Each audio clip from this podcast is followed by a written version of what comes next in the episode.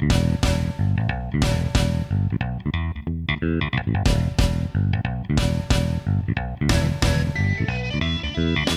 everyone, and welcome to The Goods, a film podcast. This is Brian here, and I'm with Dan, as I always am. Hey Brian, how's it going? Doing okay, Dan? How are you? Good. We're recording this on the 23rd of September, which is the second day of fall. And for once nature actually got the message. It's like I stepped out today, I was like, "Whoa, it's it's windy and chilly and there's leaves on the ground."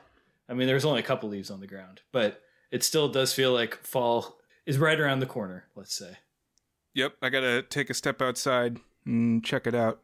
It's coming. More leaves on the ground soon. Hashtag PSL, hashtag sweater weather. I've got my Oktoberfest beer I'm sipping on, and as is standard procedure here on the show, we have watched a movie that we're going to talk about. I've been waiting to share this one for a while because it is called Fantastic Planet or La Planète Sauvage. It's a French Czech surrealist animated collaboration from 1973 and is just as weird as that might suggest. I want to tell you right off the bat that I don't speak French and I definitely don't speak Czech. So, did you watch the dub then? Yes. This is a case where I did watch the dub. I think in our anime of Green Gables discussion, we might have touched on whether we tend to watch the dubs or the subs. And with Japanese stuff, at least, usually I go for the subs.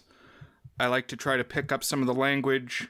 But with this movie, which this was probably like my sixth time watching it, I used the dub because that's how I first experienced it. And where I first experienced it was a broadcast on PBS. It was late on a Friday night, and I was nine years old, Wow. w- which I think is a little young for exposure to this movie. Also, old enough to know that it's really weird and like inappropriate, Good point. boundary pushing. Excellent point. This filled a weird niche in my prepubescent experience. but yeah, it comes to us from the French animator Rene Laloux and the writer Roland Topor, who I think, Dan, you said he was also involved with the production design.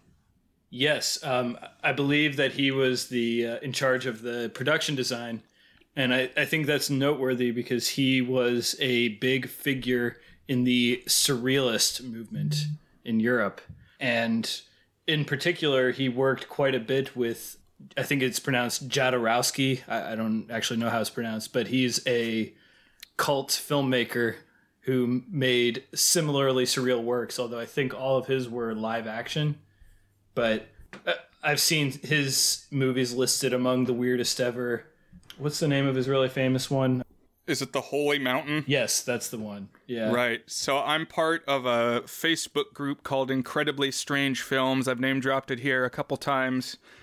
And things that are always popping up there, just like every other day, you got Jan Svankmajer with stuff like Alice. You've got Jodorowsky with Holy Mountain. And wouldn't you know it, Fantastic Planet. Like every single week, Fantastic Planet's on there, and it deserves its slot because this is a weird one. Yeah. No question. I actually listened to the French audio. So I, I think my experience watching it would have been a little different if, if it had been in English. I mean, that kind of goes without saying. But hearing a foreign language you don't know speak the w- strange words and be in the sonic texture for the weird images, I would imagine made it feel even more alien than it would have if I had just watched it in English with the dub. And I, I don't know if that's actually a net positive or net negative, but we can talk a little bit through th- through that as we go. Yeah, that's interesting. It's a reversal of how we watched Anne of Green Gables. That's right, with the turntables or whatever Michael Scott says. Oh, how the turntables. But I'm also glad I watched the English dub this time because the narrator of the film in the English dub is Barry Bostwick. Who's Barry Bostwick? Who is Barry Bostwick? Uh, he of Teen Beach Movie stardom. yeah, that, that's what people know him from. Being the guy who looks like he smelled a fart on the first 15 minutes of Teen Beach Movie. That's what I know him from, though. So. The old grandpa who's not Frankie Avalon.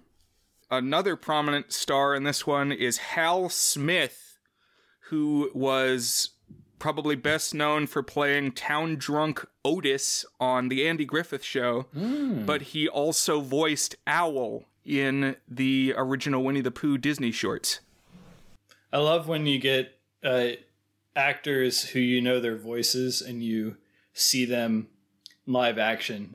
It can be disorienting. the The biggest one for me is always in Twelve Angry Men, the guy who voices Piglet from the Winnie the Pooh movies and shorts by Disney is one of the Twelve Angry Men. Oh yeah, that's right. He was one of those character actors who would pop up in place to place. Yeah, Definitely with a distinctive voice. There's several of those from that era, like the guy who played Pooh, Sterling Holloway, is the same thing. Mm. And uh, who's the other one I'm thinking of? Oh, uh, Andy Devine, Friar Tuck from the 70s Robin Hood, okay. is another one that he's just got a crazy voice to see it coming out of a human. one one tangential thought on voice performances and then we can proceed i watched the 2022 netflix released marmaduke animated film and it is real bad but pete davidson is the lead voice actor and he gives what might be the single worst vocal performance i've ever heard in an animated movie So what makes it so bad? it's just super duper flat and like disinterested and just doesn't sound like someone you want to root for uh, despite being the ostensible hero of the story but it also isn't like so flat that it like turns the corner into like an artistic choice it just sounds kind of bland so. I, I was uh, like also looking for things to hate because it, it's just not good so anyways. We're going to have to toss on a Walmart shelf filler animated films that who knows what country they're even made in, but they give celebrities a bit of money to voice the characters, probably sitting in their office in one afternoon. And then you wind up with these ridiculous quote unquote star studded casts. Right. Where 98% of the budget went towards getting J.K. Simmons to record, you know, 50 lines for the evil villain dog in Marmaduke, a Fabio style dog named like King or so. I forget what it even is. But, anyways, enough about Marmaduke. Well, we could always bring that back for J.K. Simmons month then. That's true. And before we depart from vocal performance discussion entirely, it's always struck me. I wonder if this was a decision on part of the director or what, but the English voice cast, they just talk like as creepy as possible. Well, there's aliens in this movie, I'll say that right out the bat. And the way that the alien characters talk is like very monotone. So it's like, Careful, Tiva. You might hurt him. And it's always just made my hair stand on end. It's really creepy. Man, I'm not saying that it's any less creepy in the French, but because I'm not listening to it specifically to get the content from it, I'm I'm more so reading the words.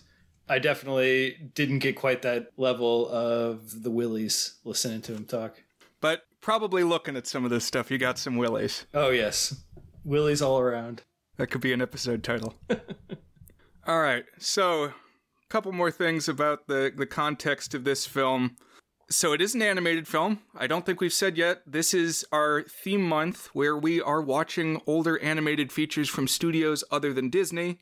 All of mine so far have been fantasy films from the 70s, and of course, today will be no different. Animonth. This is the last week, if I'm not mistaken. Yep, wrapping things up. It's kind of a backdoor pilot to Spooky Month. Yeah, the art style of this one is done in cutout animation. So, in a way, it's similar to Prince Ahmed, but it's in color. So, what it really reminds me of is the animated sequences from Monty Python's Flying Circus, Like we, we got a little of it in Monty Python and the Holy Grail, like the cave monster that comes out. Yeah, I was reading up a little bit on it as I pulled it up. I was scrolling on my phone and just reading a little bit of background, and they said it was uh, hot at the time in part because Terry Gilliam, Monty Python, was experimenting with it. And as soon as they said that, I was like, oh, yeah, this is exactly what we see during those Monty Python and the Holy Grail sequences. I haven't seen the show, but it's got like a obviously a flat look and then also somewhat stilted motion and just also very pencil drawn. I thought it looked right, and the coloring is interesting. They have like a distinct shading. They look like paper dolls or people cut out of greeting cards or something. Mm-hmm. And yeah, there's something very soulless and otherworldly about it because the animation is very limited and the eyes don't really react to anything. It's basically only the mouths and the joints that move. Other than that, it's like a p- printed piece of paper moving around. right. Shout out to South Park, I guess, also. That uses cutout animation or a simulacrum thereof. Like in the early seasons, or maybe just the pilot, they really made it out of like cutout felt, but then subsequently they digitized it. It's kind of interesting what effect that has on. I don't know. It's just the whole time you're not really immersed in the heads of the characters. At least I felt that way because you're not really like seeing them doing normal human reactions to things for exactly what you were saying about the faces. And that just makes the whole thing feel more surreal and alien, I think.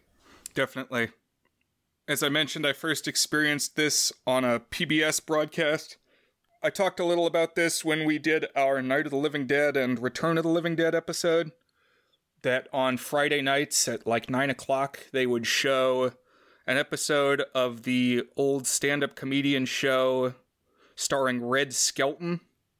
And then at 9:30 they would play some old horror or sci-fi movie and it was very influential on me.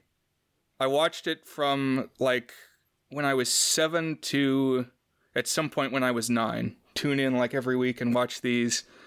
And Return of the Living Dead is what stopped it because it scared me a lot. Um, this one did not scare me at the time, but it stuck with me. It was very weird and I didn't forget it. But when I went back years later trying to find out more about it, I couldn't find anything. This was in, you know, the somewhat early days of me using the internet, and I just wasn't coming across anything because the title is similar to other bigger films. Fantastic Voyage is a movie. It's the one where the people shrink down and travel around inside somebody's body, magic school bus style. And Forbidden Planet is a movie. It stars one of cinema's most famous robots, Robbie the Robot, and is an adaptation of Shakespeare's The Tempest. Both of those much more prominent and widely referenced than Fantastic Planet. And so this one was kind of like off the radar for me. It was hiding hiding under those other films. And I finally was able to track it down again when I was like 15 in high school, back in the early YouTube days. And it was up there, and I rewatched it. It just creeped me out way more when I was 15 than when I was 9. Huh. Yeah. I, I do want to consider for a moment what you just said about those other movies being bigger because um, I've heard this referenced many times. And so there was a DVD release in 2006 following a restoration, and there it was added to the Criterion collection in 2016. And uh, I th- think for whatever reason, its acclaim and repute and widespread, you know, audience has grown. I just looked it up to, to kind of verify that because the, the ones that you mentioned, which were Fantastic Voyage and Forbidden Planet, I definitely feel like I've seen reference less than this one. And sure enough, at least on Letterboxd, which is not necessarily representative of popular culture as a whole, but um, Fantastic Planet has 10 times the number of logged views as Fantastic Voyage and about four times as many as Forbidden Planet. And in fact, Fantastic Planet, uh, the one we're watching today, is the second most logged film from 1973, That's wild. Is what's number one? The Exorcist. Okay. But it's like ahead of Mean Streets and Don't Look Now and American Graffiti and Robin Hood and The Sting. But I think you're right that this is the kind of movie that film people care about. And uh, yeah, it makes sense that this one's in the Criterion collection. It's really weird. That's going to get said many times. We are going to finally start talking about the specifics of why it's weird. But I just haven't seen another movie that's like this. We mentioned that the art looks similar to the Monty Python sequences, but it's like mixed with images that you might see in a medieval bestiary or like a codex of botany, studies of plants, flora and fauna stuff. And then like crossed with Salvador Dali or something. Yeah, and some of the close-ups, I think this is kind of what you're going for too. Is like I don't know if Renaissance. I'm not strong enough on my art history to say exactly what era this portraiture looked like, but it definitely looks like something you would see like hanging in a museum or in an art history textbook, like the classic kind of profile portrait. Right. Like it's from another era. So, Dan, I think we need to actually talk about the things that transpire in this film narrative. If you say we must. Yes, indeed. All right. This is a science fiction film, and it takes place in the future, years after this race of giant blue humanoid aliens came across an apocalyptic Earth and they scooped up the people who were left there and kept them as pets. So just let that sink in. You got giant blue aliens, no eyelids, big bulging red eyes, and they're going to be with us for this whole movie. And they keep humans as pets. And they have like fishy, fin shaped ears. They also struck me a little bit as like when we were watching They Live, because their eyes are like perfect circles and it, it kind of looks like their forehead skin has been like pulled way up. Like it's like their skin is stretched across their face to some extent. Right, it's like a girl with a too tight ponytail. It, it made me think a little bit of like a, a mummified face where like the skin is kind of pulling up against the bones. Uh, also, like the aliens and They Live, which is where I was going with that a minute ago. Right. Something really scary about their eyes, just never blinking. Mm-hmm. Not even having the capacity to blink because no lids. And these giants are known as drogs. They mention that they live a super long time compared to humans. And the people are called ohms, the earthling human characters. They're tiny pets. And this is a play on the French word for man, which is home, or it might be pronounced ohm, uh, H O M M E, but in the movie it's just O M. And this story is an adaptation of a novel called Oms en série, which, from my understanding, follows the same story, so it's also probably pretty strange. But because humans live a shorter time span, that means that they reproduce much more quickly than the drogs, and they are regarded by some of the drogs as vermin, the way we might think of bugs or rats. So it's like having a pet hamster or something, but they've got little humans. And I love the way that this is introduced in the story, which I think you're probably about to talk about. Do you want to to jump into that? Oh, you can talk a little bit about it if you wanted to share like the very first visual of the film. Yeah, so it starts a very dreamlike, almost makes me think of like a Sisyphus, like some mythological story of this woman who's draped in caveman style robes, carrying a baby around this just really freaky world where there's like just the grass is blue and there are these rocks that look like giant land coral.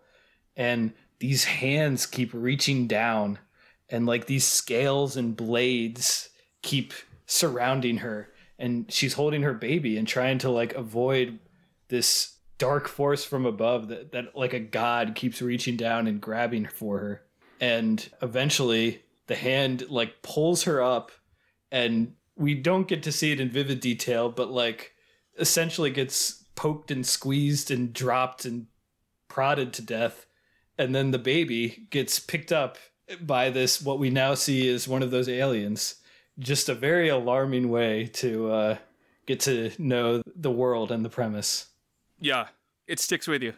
So this baby that's just been orphaned gets adopted by a drog girl who's like not quite a princess. She's like the daughter of the mayor, and her name is Tiva.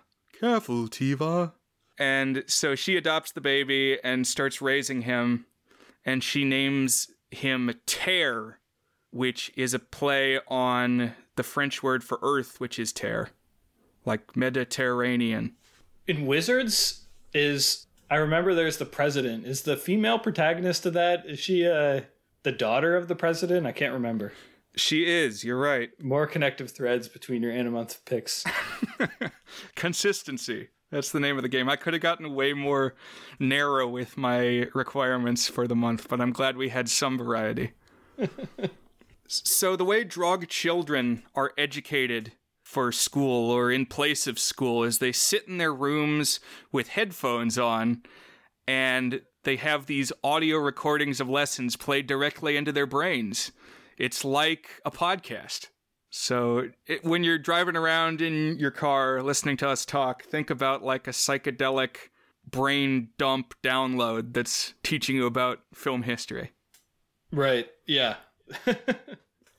also, I think worth mentioning, and I think this will also become apparent as we get more into this story. This is at least somewhat, in fact, I would say more than somewhat, uh, allegorical and satirical story.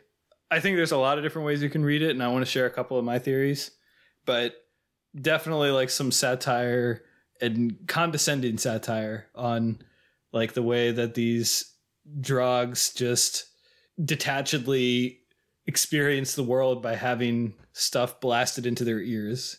Ooh, I like that. I haven't thought about that too much. But I do think one theme is like not being invested in the raising of your children because they just go and sit in their room and they receive everything digitally, secondhand. And it seems like the parents are very detached.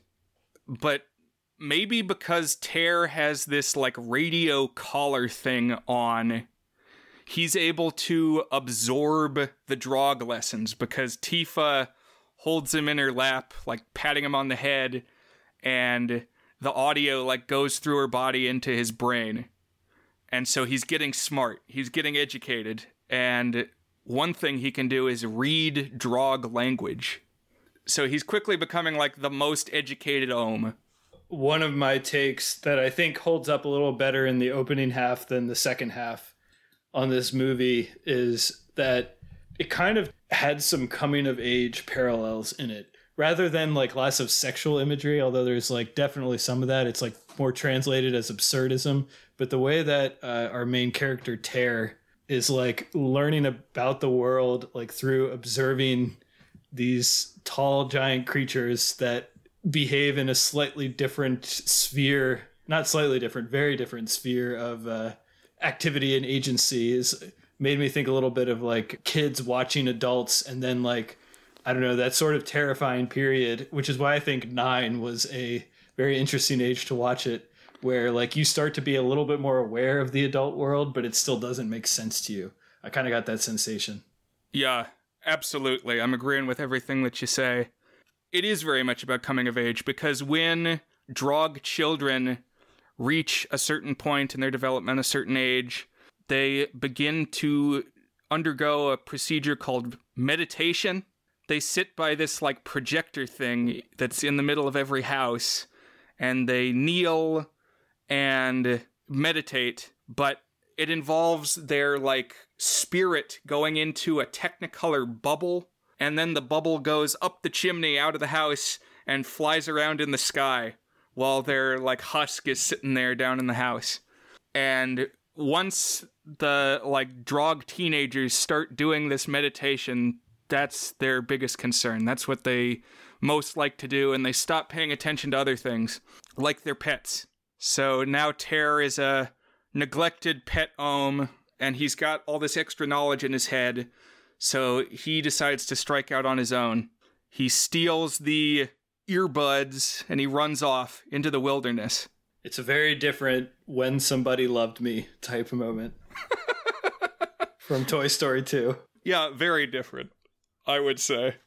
Man, this is a complete departure. Maybe not the time to even bring it up, but I'm glad that Toy Story 4 kind of dipped its toes in the only possible future I see for the Toy Story franchise, which is Rebel Toys developing their own communities apart from humans. Oh, I thought where you were going with that is pushing the outer bounds of what is exactly a toy and what is what is life like for objects outside of toyhood, the way it did with Forky. That was very interesting too. I like that. But no, I, I like what you're saying. But yeah, I, I, think if there is a second Toy Story trilogy, if we get four, five, and six, it's really got to be like a Rise of the Planet of the Apes thing. Oh man, that's pretty much the only thing that would get me excited about Toy Story five and six. Not that I disliked four, but yeah. Okay, but back on track. As much as this movie has a track, actually, the narrative is fairly simple: point A to B to C but we see some weird shit along the way. And so now Terre is out in the wilderness, living the life of a savage ohm, as they say in the English dub. The title Fantastic Planet, the English translation, uh, the original French is La Planète Sauvage, which is more like the wild planet or the savage planet. And I'm not exactly sure why they picked Fantastic. I think Savage Planet sounds awesome. I think there should be a band called Savage Planet. Like Savage Garden? Yeah. Very different band, though. I'd be concerned to see a band that was anything like this movie. I, I kind of feel like this m- movie is the type of thing that some band would, like some metal band or prog band would latch onto as their guiding aesthetic. There's a lot of bands out there that like some really weird shit as their their inspiration. I've heard that the soundtrack has been sampled by multiple groups, which makes some sense. It's extremely psychedelic. We'll talk a little more about the music soon. But, right, we have Terre out in the wilderness, starting to survive. He meets up with a colony of these savage ohms, and because he's so smart, is able to establish a place of prominence for himself within the community. And this is the bulk of the plot, is him, like, coming to be a leader of the Wild Ohms. But so much of what this movie is is not connected to the plot per se. It's an extremely visual experience, and so it's almost a disservice to be discussing it in an all audio medium. Because what are some of the things that we see, Dan? Yeah, so we we follow this colony of of people and they kind of resemble like what I would imagine a like very early cradle of life type civilization to look like like the stereotypical stone age almost. But they just see so much stuff. I i mean i don't even know where to necessarily get started but something about the plants like the first of all all the plants are giant relative to the creatures. So they're like wandering the wilderness and it's like um, honey i shrunk the kids where everything seems giant in comparison to them. And it's not just that it's huge, but that it's so weird. It's like a lot of it is very, uh, I don't, made me think of human organs and gross globs and I don't know. You definitely get some imagery that's like phallic almost, like weird long tube things that drip weird liquids and stuff but also just it's just strange and it, it never it never ceases to be different from the last thing. Like i remember there's some time around the middle of the film they're like walking across the landscape. I forget exactly why they're doing it. And they're on this weird like it, it's like a cracked desert floor but it's so different from that because i just think of like a, a, a cracked sandy ground wouldn't really have any continuity to it. It's like a path that like folds in over itself. And I was thinking, man, that looks a little bit like intestines. And then like they start rising up as if they're like a worm in Dune or something like that. It's just so bizarre. Like you can't even really describe it without seeing it. I remember that part. Yeah.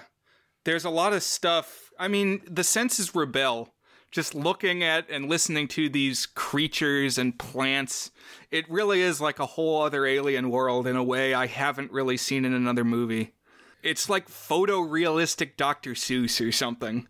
That's an interesting way of putting it, yeah. It's it's just very anatomical. It's like very scientifically drawn and yet defies our understanding of physics and biology and anything in our earthly experience. Right. I, I think anatomic is a good word. Clinical was a word I had in mind too.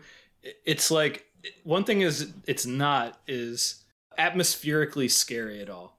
It doesn't really like put you in the emotional perspective of the characters. It, the way that it just kind of shows it rather than like really allowing the world to react to it with like any sense of wonder. It's just kind of there.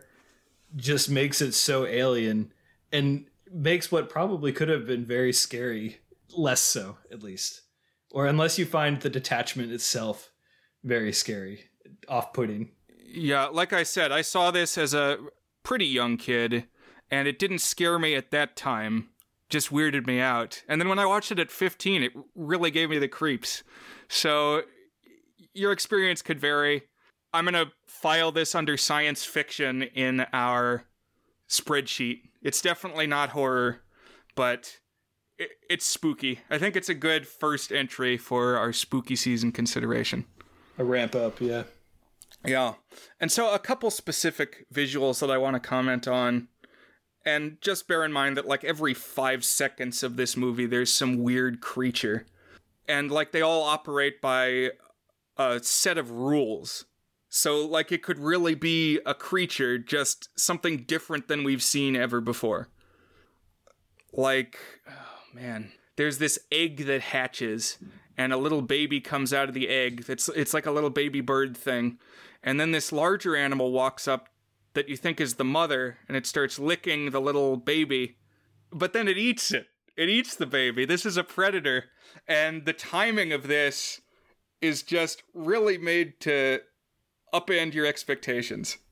It's like comic timing, but disturbing timing. Yeah, unsettling. Yeah. Like, oh. Um, and then the one that really gets me, there's like a sentient cloud with little bat wings, and it lives in a big bird cage, and it has a tentacle for a nose. And outside the cage, there are flying fish flying through the air, and this cloud creature extends the tentacle, grabs the flying fish, shakes it, and hurls it to the ground. The camera pulls out and we see that there's this mounting pile of broken bodies of these flying fish. And the cloud creature just cackles sadistically. It's like so weird you couldn't make up what this type of stuff that brian's talking about and yet someone did and 50 years later we were having to deal with it still processing it yeah but back to the plot. Terre's colony, they live in this big tree in a abandoned park. And their group is led by a dude who is called Mighty One in the English dub. I really like Mighty One's look. I want to cosplay as Mighty One. He's the dude who's got like a leaf or something on his head. He's got a droopy mustache, and on his head he has like this little squid creature. Okay. It's got like little legs, uh, but his facial hair looks like Asterix or Obelix or something like a ancient Gaul. Also, we haven't said it yet. There's a lot of toplessness in this movie. Any female character, regardless of the age, the breasts are out. Yeah this is what contributes to the sense, at least for me, that it's like a primitive society. It's like they're they're just wearing loincloths or like toga style sheets strapped around themselves with not much care about what's dangling out and when. Right, but even the drogs though, they have like these skin tight bodysuits with two little holes cut for each booby. That's right, yeah kind of to me plays up the coming of age sexual awakening undertones of the story. Yes. Terre climbs to a rank of authority in this clan because he is able to do things like read drog warnings, signs posted around, and so he can use that to protect the tribe from danger. He also fights off various rivals within the tribe who are jealous of him, like there's a wizard or something that doubts him. And I don't know, it's an interesting dynamic. It's kind of like when we watch They Live and we've got the people who are fighting each other rather than trying to rise up against the totalitarian threat. Yeah, definitely some of that. They look identical to us. They dress the same way even, but they're like whacking each other with weapons and raiding each other and not trusting each other. Mhm. One of his like rivals who badmouths him in this community, they like challenge each other to a duel and Mighty One says, "Bring the animals of combat." and then in the next scene they have these things strapped to their chests, which is like the mouth from the Sarlacc in the special edition of Return of the Jedi. Just like this big snapping Venus flytrap mouth that's tied with ropes around their chest, and they have their hands tied behind their backs. So the only way they can fight each other is by making these mouths bite the other dude or the other creature. And a great way to settle conflict, I think. Bring out I wish if you took somebody to HR, they could say, "Bring the animals of combat." uh, but eventually, Terre is able to unite these different bands of the savage Oms in the park because he reads a sign that there's going to be a deomization. Basically, drog exterminators are going to go through the park, and they have all these surreal gadgets for killing the wild Oms. another I had read this before I even watched it and definitely see it in the second half when we get to the deomization is that at least one way to read the allegorical context of the story is that it's basically about how we shouldn't mistreat animals or how uh, like pro animal rights pro environmentalism because it, it is really disturbing just like viscerally makes you squirm when first of all sometimes when the, the these what are they called? Drogs when they have the humans as like pets. And so they get like sometimes they're on leashes. Sometimes they're like cruelly treated. Like i remember a scene where two two women are like fighting each other and it's like framed like a like a cockfight or something. But they've tied the drogs have tied the women's hair together so it's just this like very off-putting dehumanization aspect. And this is amplified even more anytime the drogs are trying to exterminate. Just some really creepy stuff with it. Right. And like the exterminators even have like hunting dog humans on leashes that have little gas masks on that are helping them find the packs of the wild humans. Right? It made me think of like hunting dogs when you go duck hunting or something. Right. Very disturbing. And there's like a sliding scale of how wild various humans are. Like there's one who they've trained to sing like a singing bird or something. Really weird. But this band of Oms, a fair bit of them are able to get out of this deomization because of Terre's leadership. And they make it to the edge of this park where they run into a drog who's like, ooh, bugs. And he starts stamping on Oms. But for the first time, they all work together as like a Om swarm, and they're able to kill a drog. They bring him down with like ropes and hooks, like Gulliver's Travels. I was thinking of Gulliver's Travels too, yeah.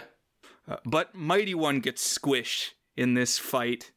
And so now Terre is the leader. He comes into his own as head Om. Eventually, this pack that he's leading makes it to what they call an abandoned rocket depot. So it's a place that the Drogs make spaceships. So Terre and his group, by this point, he's got a human girlfriend and he's, you know, he's the, the tribe leader. And he has them all making rocket components.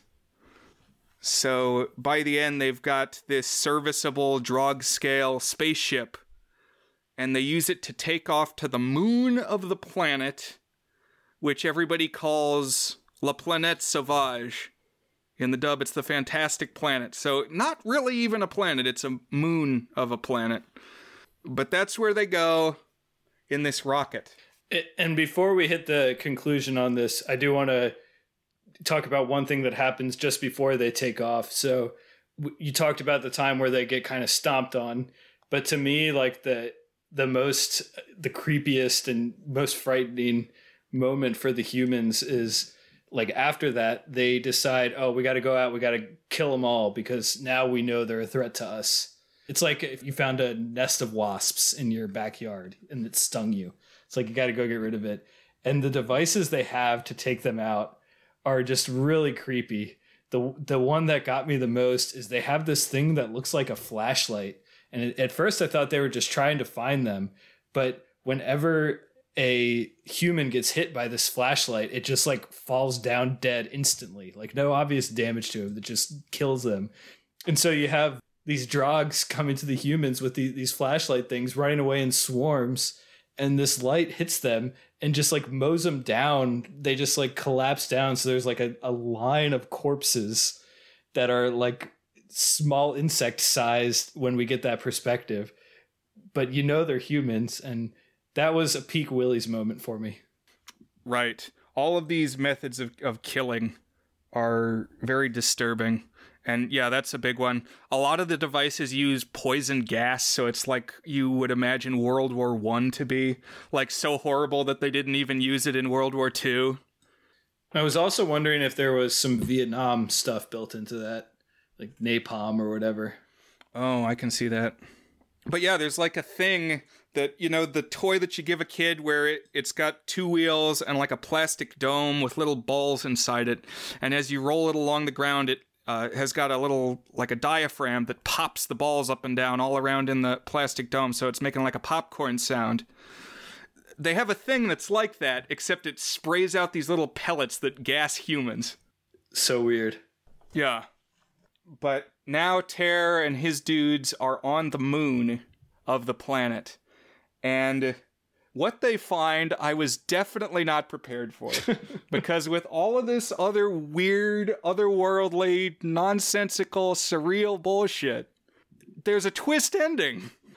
How could you have a twist ending when already we're like defying all the rules of earthly logic? But what's on the moon is this big valley that's full of giant statues, like Greco Roman classical era artful nudes with no heads on these statues.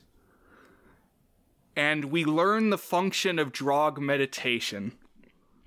Because when the drogs astrally project and put their souls into these colorful bubbles, the bubbles fly up to the moon and they land on the necks of these statues and then the statues fuck.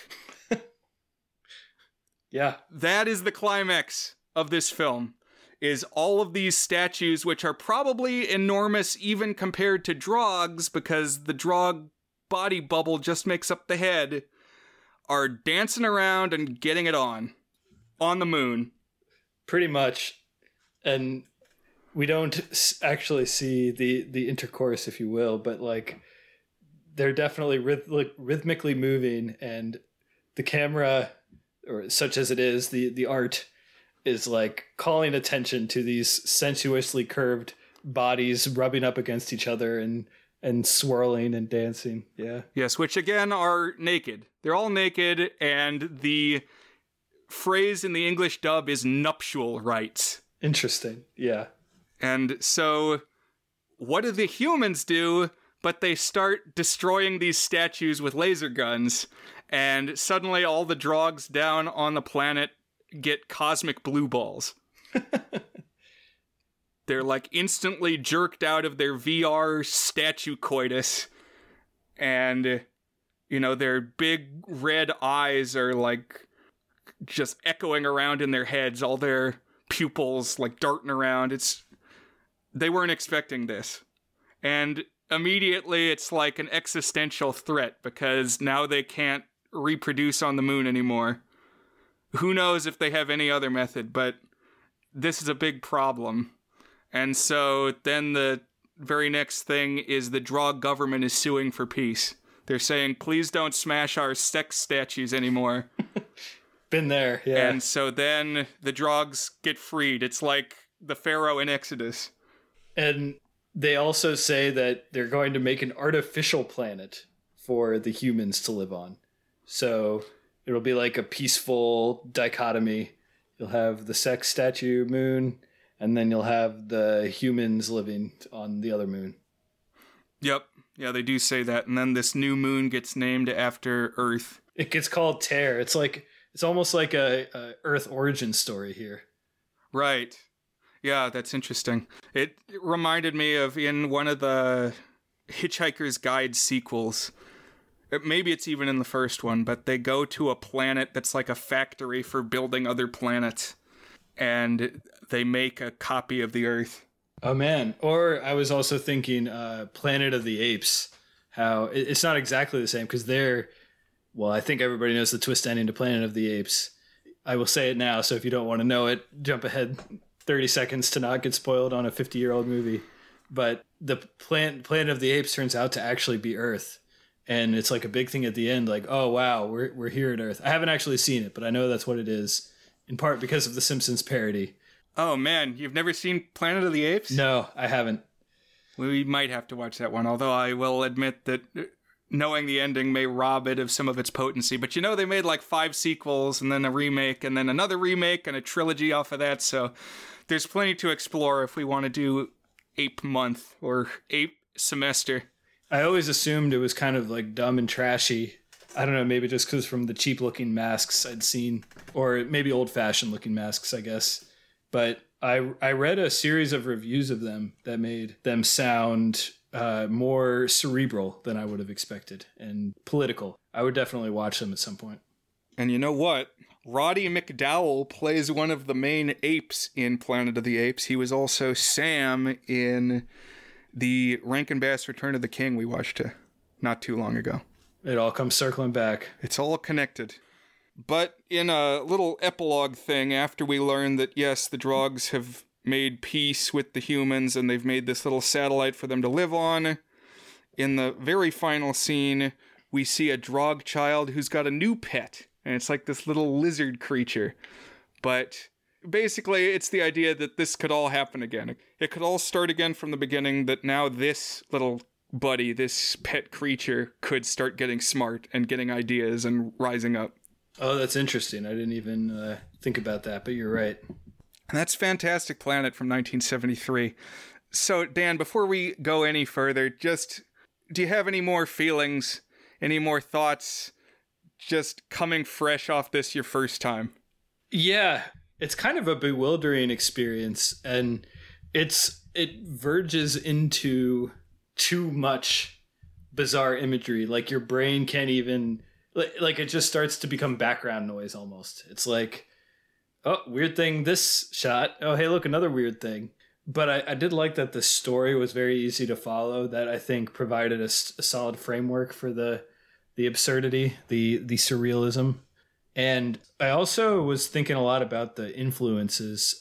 I haven't seen Metropolis, so I can only imagine the second half where they're like they've inhabited a a spaceship base has at least some of that. But what I was thinking of is going all the way back to a journey to the moon, uh, George Méliès. There's even like they kind of sit in a line, like there's a there's a shot of the Science Council or something, and Journey to the Moon or Trip to the Moon or whatever the 1902 short is called by George Méliès. And just like this, uh, again, a, a, weird planet where they're walking around and things just look kind of off.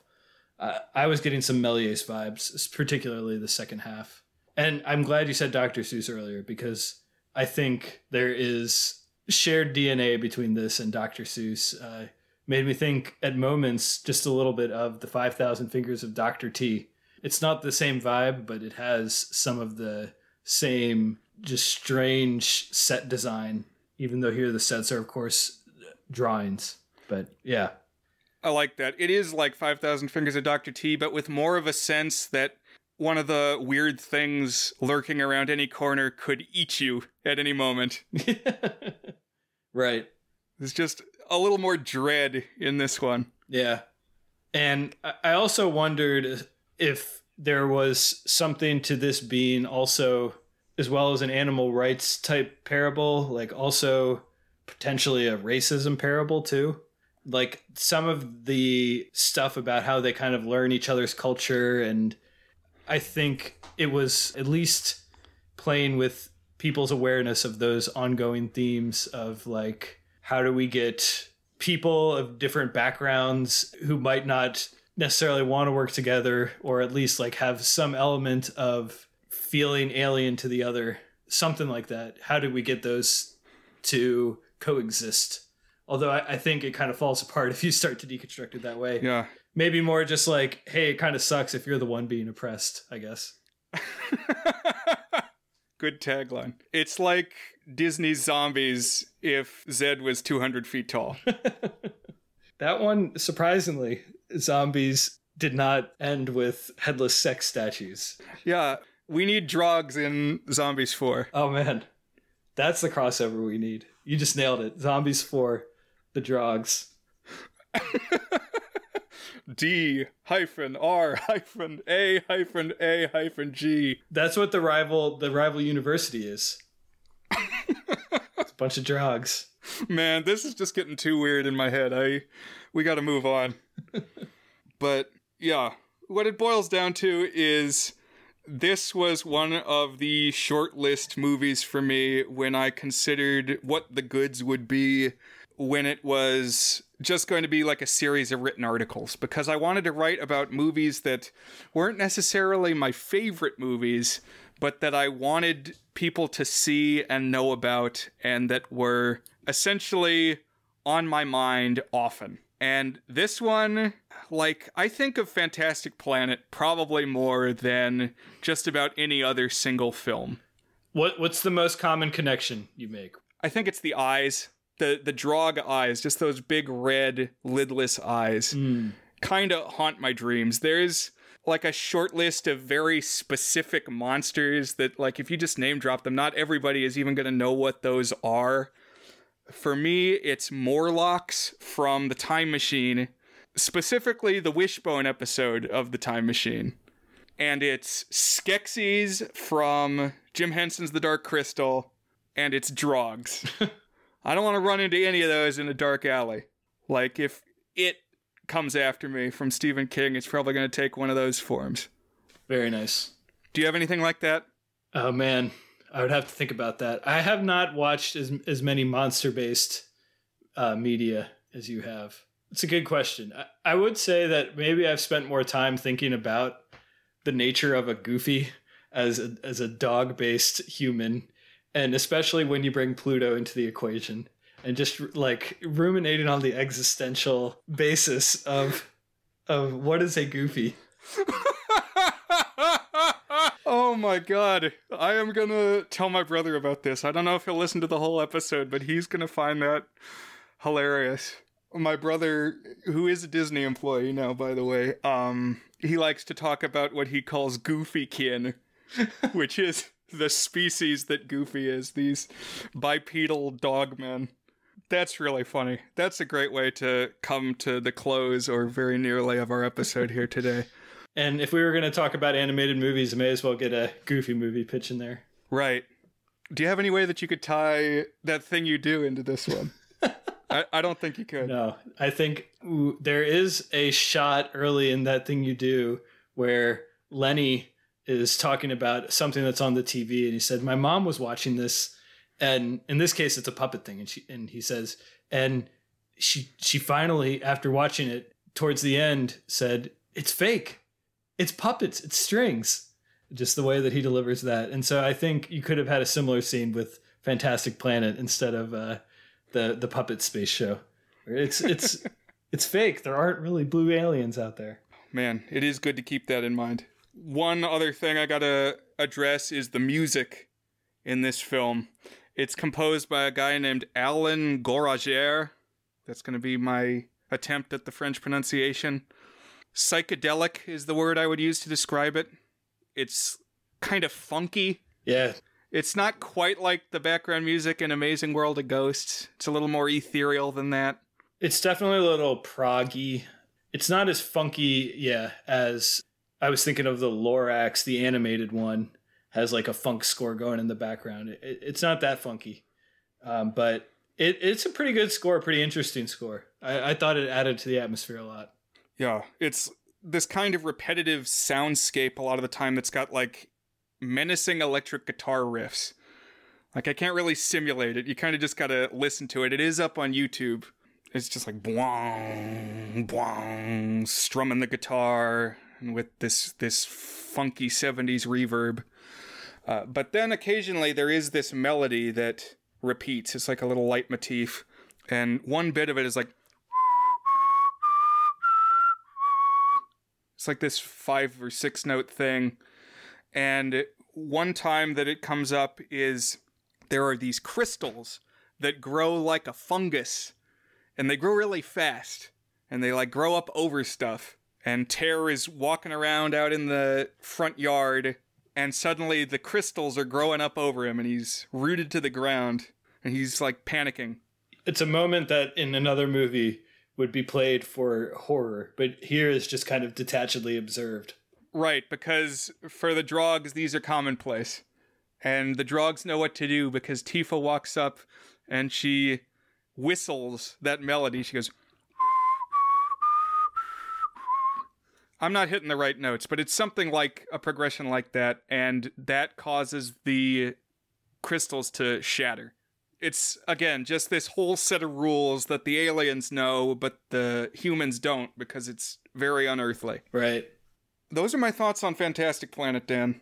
And here in episode 99, I'm glad I got to bring it to your consideration. Yeah, after you mentioned it in the very first episode. That's right. So, are we ready to say, is it good? I'm ready. Okay, Dan, you're our guest, so you make the first determination. Is It Good is our signature section where we each give the movie a rating on our eight point goodness scale, ranging from very not good, a one out of eight, to our masterpiece rating, toward a good, an eight out of eight. So I will answer Is Fantastic Planet good?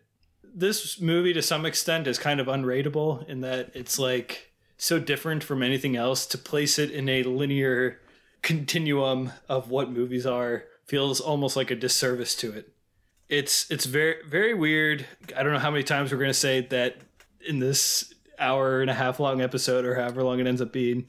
It's weird. It's weird. People are really into weirdness these days. Yes, Mr. Sherman, everything is weird. What's that from? That's from The Simpsons. One of the appearances of Jon Lovitz as his the critic character. Uh, okay. He's yeah. like in a mental facility and you just see him through a door. It stinks. It stinks. Yes, Mr. Sherman, everything stinks. there is also something we talked about how the animation itself loses some expressivity, which makes it at moments look a little cheap. I would say in general, it kind of the the movie kind of weaponizes that into its just very surreal tone and atmosphere. But it really does something that you, are not going to see anywhere else, and uh, does it in an evocative way and with its very sturdy, straightforward story that I was able to follow without an outline, which is not a given when something is so far removed from basic human reality as this is. I, was, I think it's something special. I think it's, I think it's worth seeing by anyone, uh, at least anyone who has a stomach for the oddities out there. Although, again, as we've said several times, not strictly scary. I'm going to land on a high six. Very good. Verging into an exceptionally good. Just really something special. I don't know if I enjoyed myself, but I definitely was provoked and had a lot to think about and could definitely see myself seeing this again. Although I'm not, wouldn't say I'm excited to go see it again. so that, that's Fantastic Planet for me. Uh, I think it's very good. I think it's something really special. Brian, what about you? Is Fantastic Planet good? Well, I'm glad you got something out of it, Dan. And yeah, again, that we were just able to check it out after this long stretch of me talking about it and never quite finding the right time. I want to just describe another thing that happens in this movie, which is that Tiva's dad, this mayor of the city, he's in like kind of the equivalent of what for Earthlings would be like a smoking parlor. It's kind of like in Titanic, you know, after the meal, all the gentlemen go into the, the smoke filled room to discuss the affairs of being titans of the world. And so that's where all these influential male drogs go. And they sit on this little couch. And I don't know what brings this process about, but they like trip together and their bodies start merging like these mottled like cow pattern jumpsuits they have on dissolve into little clouds of color. And then the clouds that were the body of one start mixing with the bodies of the others until they're all one big cloud with four blue heads floating inside it. And then Tiva's little pet human runs into the room and Tiva runs in after it. And all of the men are surprised and all of their bodies jerk back to being their individual bodies and they have like these shocked embarrassed looks on their faces. And they make some comment that she's interrupted their chimerical visions. And this is exceptionally good. I don't know. It's it's just it's not like any other movie. I'm giving this one 7 out of 8 and so much of that is just because of it's never going to leave my head.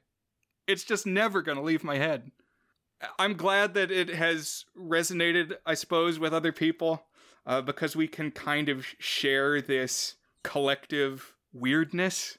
Collective bewilderment, yeah. Yeah, did you see this same thing that I just saw? I did, yeah.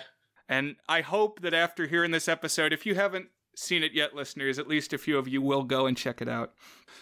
Man, just by chance, I assigned it this week and then I found out that on Thursday of this week, there was a big screen theatrical showing here in Fairfax, Virginia, but I couldn't go. Oh, I was bummed. It was my anniversary, so I couldn't make it either. But man, yeah, this would be something special to see on a big screen, especially with a, an appreciative crowd. You mean this isn't a fitting anniversary film, Dan? so you see, uh, Katie, the reason we got to go see this on our anniversary is because there's these blue aliens and they love each other much like I love you. I don't know how I would have even come at that one. when two drogs love each other very much, they go to a statue valley on the moon. and that's our show, folks. That is the conclusion of Animonth.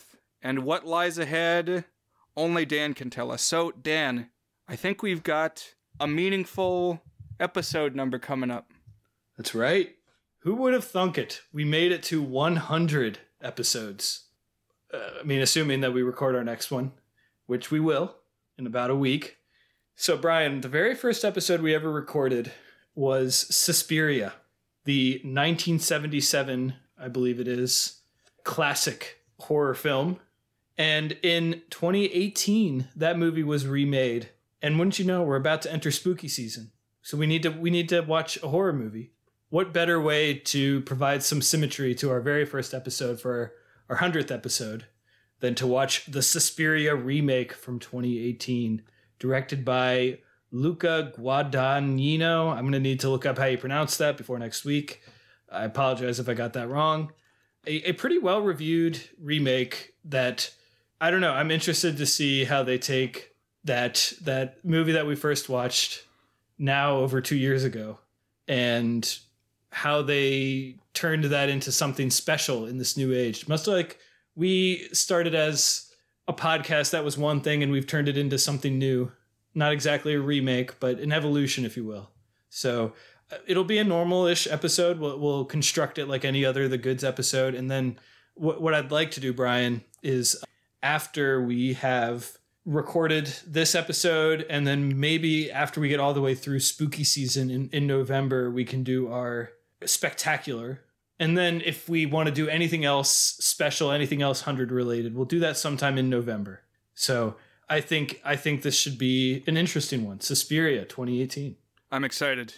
Thanks for sharing the journey. I'm sure we'll have lots of sentimental things to say in that 100 episode coverage and anything special we might do.